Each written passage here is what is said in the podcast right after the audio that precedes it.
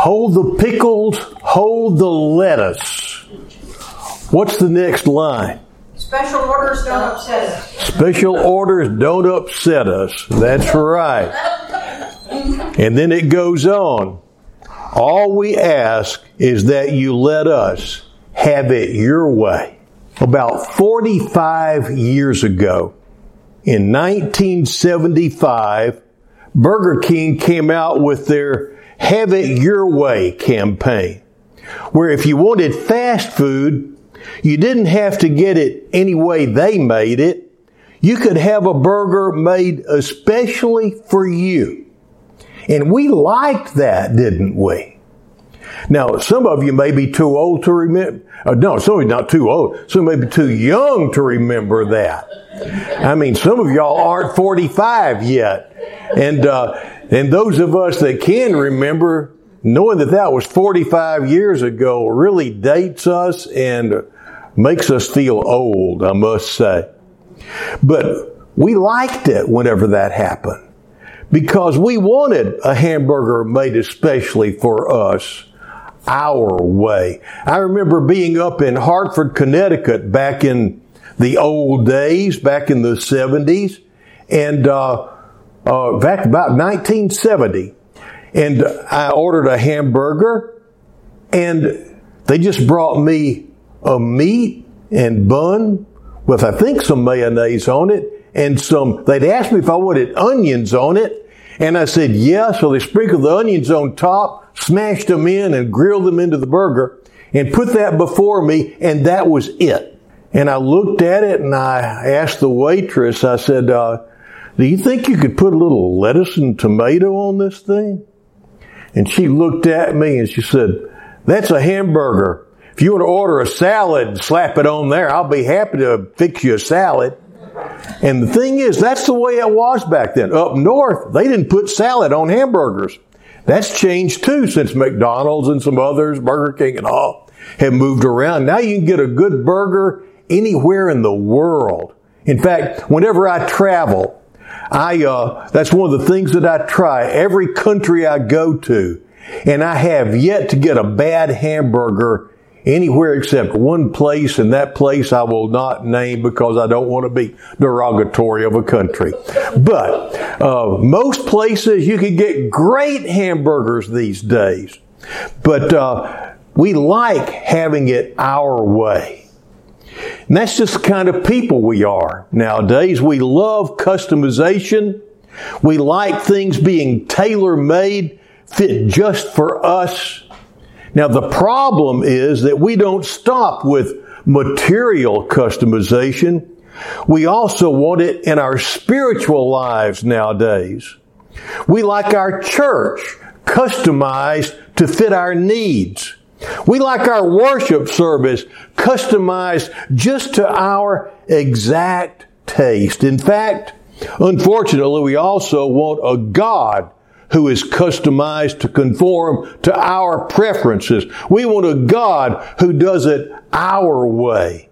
And that's a problem because you see, He's God. And it's not His job to cater to us and to say, hold the pickles, hold the lettuce. All I want to do is let you have it your way. Instead, He calls on us to surrender to Him and us say to Him, have it your way. And yet that's not what has been happening. Several years ago, back around 2006, two different secular publications noticed this trend in uh, Christianity and in churches here in the United States, and they commented about today's views of God and church. An author in the Las Vegas magazine, or Los Angeles magazine, uh, in an article called God for Sale, observed, it's no surprise that when today's affluent young professionals return to church, they want to do it only on their own terms. But what is amazing is how far the churches are going to oblige them. it was around that time that Sharon and I were visiting in California and we attended a very renowned and very well known church outside of uh, Los Angeles.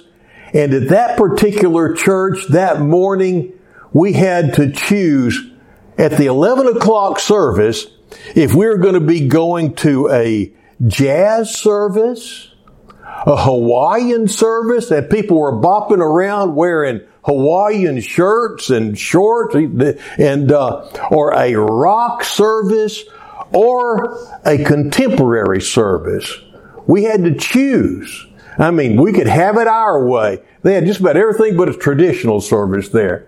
But, uh, uh, that, that's just the way the trend is going to cater to try to get different groups of people and to match and mix. But anyway, Newsweek around the same period of time and observing this uh, said this.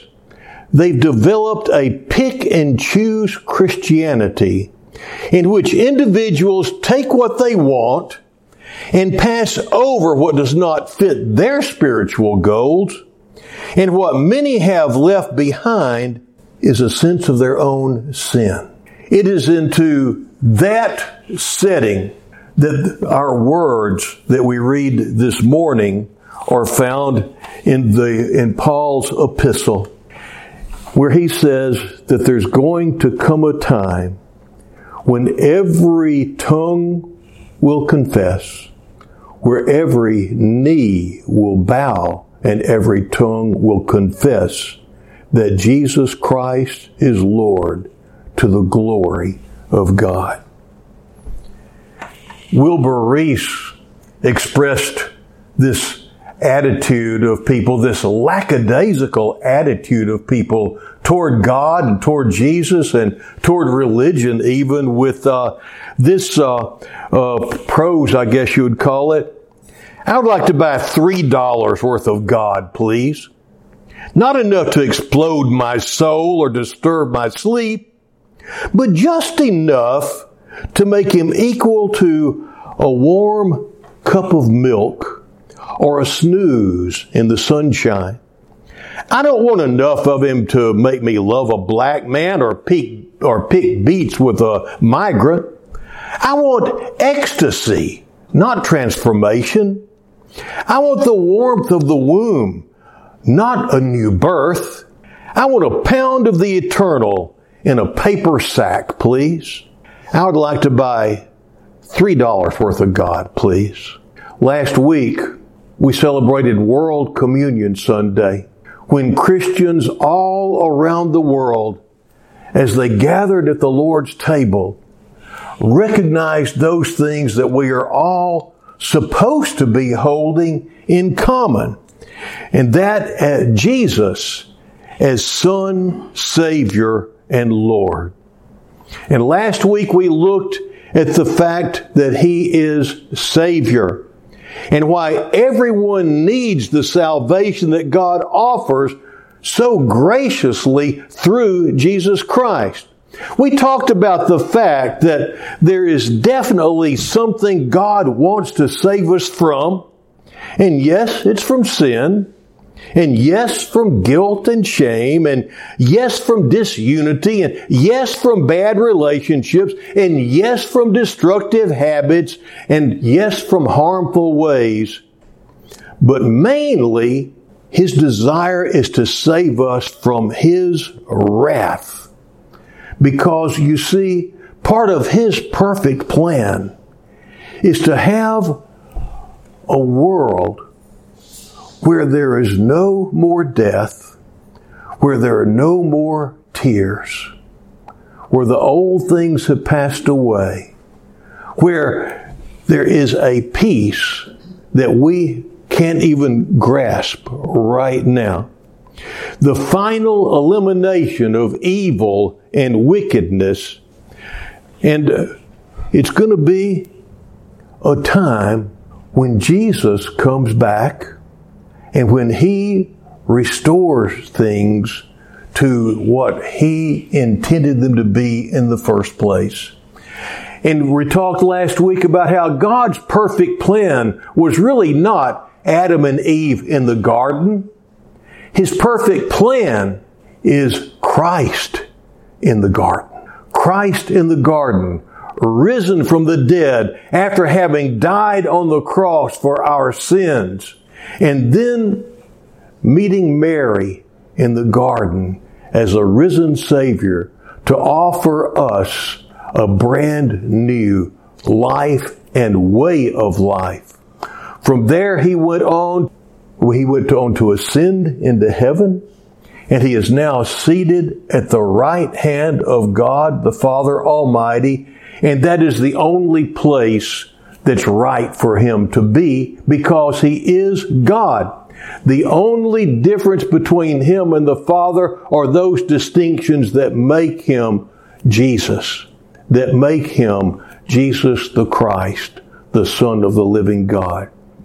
We see in the passage where it says he didn't count it as, uh, as anything to be really concerned about and held on to, to empty himself of his godliness and to come and dwell among us. But he did that for a reason. In reality, you see, we don't get to say what God is like. And we don't get to say what we'd like for Him to do. Instead, He has told us what He is like and what we need to do. He's the one in control. No matter how people vote, no matter what people want, God's Word will remain true and His plan will continue to unfold. And every day we see that plan getting closer and closer to fruition. We hear of wars and rumors of wars. We see the famines and the pestilences. We see people's hearts growing cold and we see them uh, being rebellious against God and against uh, anything that their par- parents have ever taught them. We see all of that coming to fruition right now. And any moment now, we could hear the trump sound and the Lord will ascend. And that is when things will start to really change. At age 86, Polycarp, the second century bishop of Smyrna and disciple of the apostle John, was brought to the Roman authorities and ordered to confess that Caesar is Lord. Though doing so would have saved his life, and his guard loved Polycarp. His guard didn't want Polycarp to die. His guard, trying to look out for Polycarp, said, Polycarp, all you have to do is just say it. Just say, Caesar is Lord. You don't have to mean it. Just say it, and we can let you live. And Polycarp's reply was, My Lord has been true to me, and so true to me, all these many years. How could I ever forsake him? And so, because he refused, Polycarp was martyred, inspiring others to remain faithful. Considered apart from Polycarp's story, it's not, it was not unusual to refer to Caesar as kurios, the Greek term for Lord. In the original Greek, kurios can mean simply sir, uh, as a polite and slightly exalted way of referring to another human being, or it can refer to a master of many slaves or servants. However, neither of these meanings were in mind when Rome applied the title kurios to the emperor. Instead, kurios signified divinity when used of the Caesar. Faithful Christian that he was, Polycarp could not call Caesar Lord without violating the most basic tenet of the Christian faith, and that is Jesus is Lord. Let's say that together now. Jesus is Lord. Early Christians were mar- where they were uh, they were martyred because they refused to confess Caesar as Lord. They knew that Jesus alone was divine and they would have no one, they would declare no one having his status. These Christians knew the New Testament is not merely being polite when it says Jesus is Lord. Rather, it is teaching that Jesus is God Almighty. Idols of sex, money, power, prestige, causes, political stances, political correctness, your particular crowd, and so on can become lords to you. They can become those things before whom you bow, before whom you yield, before whom you give obedience. You can say with your behavior that something else is Lord if you put it above Jesus Christ, who has made it clear that He is the way, the truth, the life. They can become lords if we're not careful. And therefore, let's make sure we always confess that Jesus Christ alone is Lord. And let this not be in words alone, but also in behavior. Because you see, behavior follows belief. The declaration, Jesus is Lord, indicates that Jesus is God. Jesus holds, as he has told us, since he rose from the dead, all authority on heaven and earth. It has been granted to him by the Father and ratified by the Holy Spirit. He is our only sovereign and Lord. The realm of Christ's reign covers everything that happens in heaven and on earth. No one, not even those who deny his existence, not those who try to claim that someone else is their God or their Lord, can be free of his rule or outside his sphere of authority. They may thumb their nose at him and practice their own quote lifestyle unquote, but one day they will bow their knee and they will confess that Jesus Christ is Lord. Now that word confess, I don't know if you ever thought about it. It does, that's not just a profession. It's not just a saying. Confession means to admit it.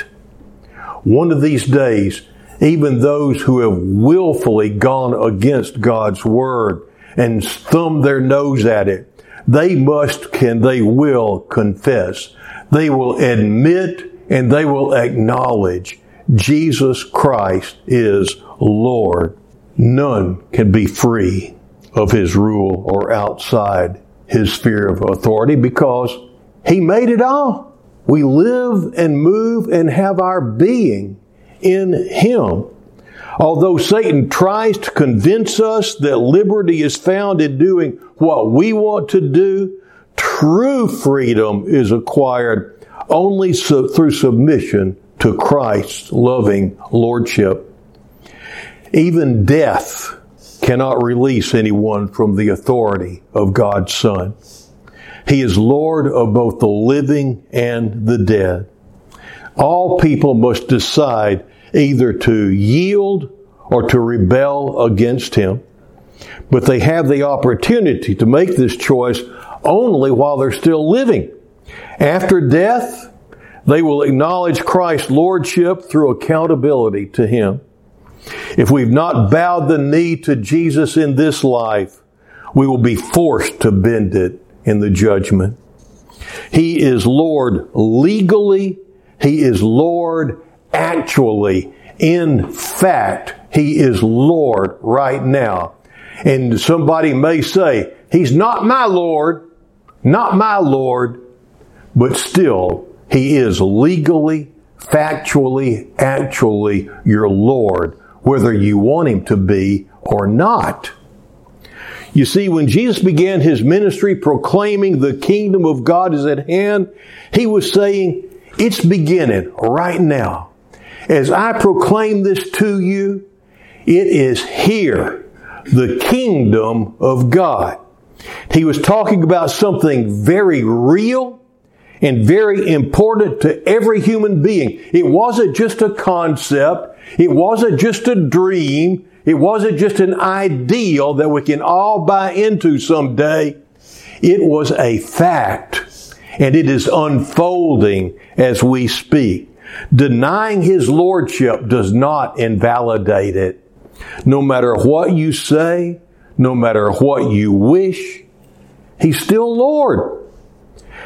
At that point in time, He was heading to His inauguration. It took place after He rose from the dead and ascended into heaven. And He is now, as we said earlier, been exalted by God the Father and confirmed by the Holy Spirit to have all authority in heaven and on earth. It is His. And He currently rules and reigns at the right hand of God the Father. No other, no other has the right to His throne. His inauguration has occurred, but His reign has not yet been consummated. Do you remember the parable he told about the wise and the fool bridesmaids? They were all awaiting the arrival of the bridegroom so they'd go with him to the marriage. Half of them were ready and half were not when the groom arrived, and only those who were ready were allowed to go with him. The Lord was warning us to be ready, and He wants you to be ready. Peter explains just how gracious and how patient the Lord is when it comes to all this. In 2 Peter, the third chapter, the second through the 13th verses, he says, Know this, first of all, that in the last days, mockers will come with their mocking, following after their own lusts, and saying, Where is the promise of his coming? For ever since the fathers fell asleep, all continues just as it was from the beginning of creation. For when they maintain this, it escapes their notice that by the word of God, the heavens existed long ago, and the earth was formed out of water and by water, through which the world at that time was destroyed, being flooded by water. But by his word, the present heavens and earth are being reserved for fire, kept for the day of judgment and destruction of ungodly men. But do not let this one fact escape your notice, beloved, that with the Lord, one day is like a thousand years, and a thousand years is like one day. Now, he listen to this. The Lord is not slow about his promise, as some count slowness, but is patient toward you, not wishing for any to perish, but for all to come to repentance. But the day of the Lord will come like a thief in the night, in which the heavens will pass away with a roar, and the elements will be destroyed with intense heat, and the earth and its works will be burned up. Since all these things are to be destroyed in this way, what sort of people ought you to be in holy conduct and godliness, looking for and hastening the coming day of God, because of which the heavens will be destroyed by burning and the elements will melt with intense heat. But according to his promise, we are looking for new heavens and a new earth in which righteousness dwells. Peter was looking forward to the new heaven and the new earth. He was looking forward to the coming day of the Lord. And at the end of the book of Revelation, whenever we discover that he wins, and we who are His win. It says, even so, Lord Jesus, come. He holds off because He wants as many as possible to be brought into His kingdom. That only happens in the here and the now. And Peter makes sure we see it's worth it. Jesus uh, tried to tell us it was worth it. He told us the story of a man who discovered a pearl of great price and he went and sold everything that he had so he could have this pearl which was worth so much more than anything he already had. He tells a story of a man who discovered a treasure hidden in a field and he went and sold everything that he had and he used it to purchase this field so he could have a treasure which was worth more than he ever had. You see, in both cases, they gave up everything that they had in order to have so much more. Both men were willing to do that. Reminds me of the story of a rich man. He'd been a godly man, but he just couldn't bear thinking of leaving this world without taking something with him. And he just begged the Lord and begged the Lord, please let me just take just one suitcase full of something from here on earth. And the Lord said, well, you can't take it with you. Please. Okay, one suitcase full. And so the day came and he stood before St. Peter at the, at the gate. And Peter said, well, I heard you got special dispensation to bring that in. But I am so curious. Let me see what you brought. And so he took the suitcase and he opened it up and he shook his head. He said, Man, of all the things you could have brought from earth, you brought paving? You know, the streets will be paved with gold. His suitcase was filled with gold. The things that we think are so precious here are just commonplace there. In fact, Paul says it this way in 1 Corinthians 2 9. But as it is written, I have not seen, nor ear heard, neither have entered into the heart of man the things which God hath prepared for them that love him. He tries to get us, get it across to us the surrender is worth it. It's worth everything that you're trying to hold on to. He has so much better for you right now. And he says, you are worth it. It's beyond our imagination if you stop and think about it. God, the creator of even existence, if you can imagine that.